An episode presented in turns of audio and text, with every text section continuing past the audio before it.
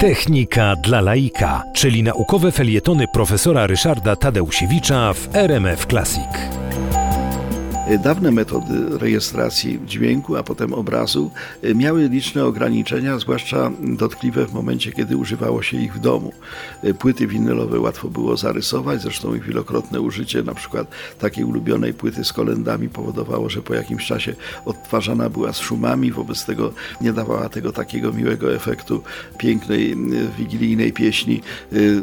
Film w tradycyjnej, w taśmie filmowej, bo byli tacy, którzy gromadzili takie filmy, wyświetlali takie filmy, no również ulegał zużyciu.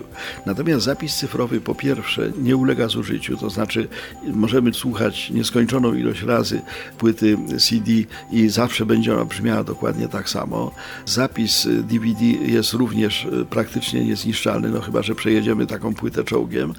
E, no i e, on jest bardzo wierny, to znaczy dokładność zapisu muzyki za pomocą technik CD i dokładność, a także jakość obrazu, którą można uzyskać dzięki technice technologii DVD jest bardzo wysoka. Y, wobec tego te tęczowo mieniące się płyty to są tak naprawdę rejestry informacji cyfrowych. Wypalona laserem dziurka w tej powłoce oznacza jedynkę, brak takiej dziurki oznacza zero.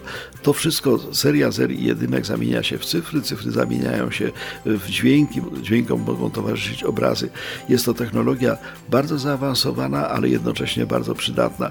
Jest to jeden z tych elementów, y, na przykład zetknięcia z techniką laserową, z którym każdy z nas ma bezustannie do czynienia, nawet nie wiedząc o tym, że tam w środku jest laser.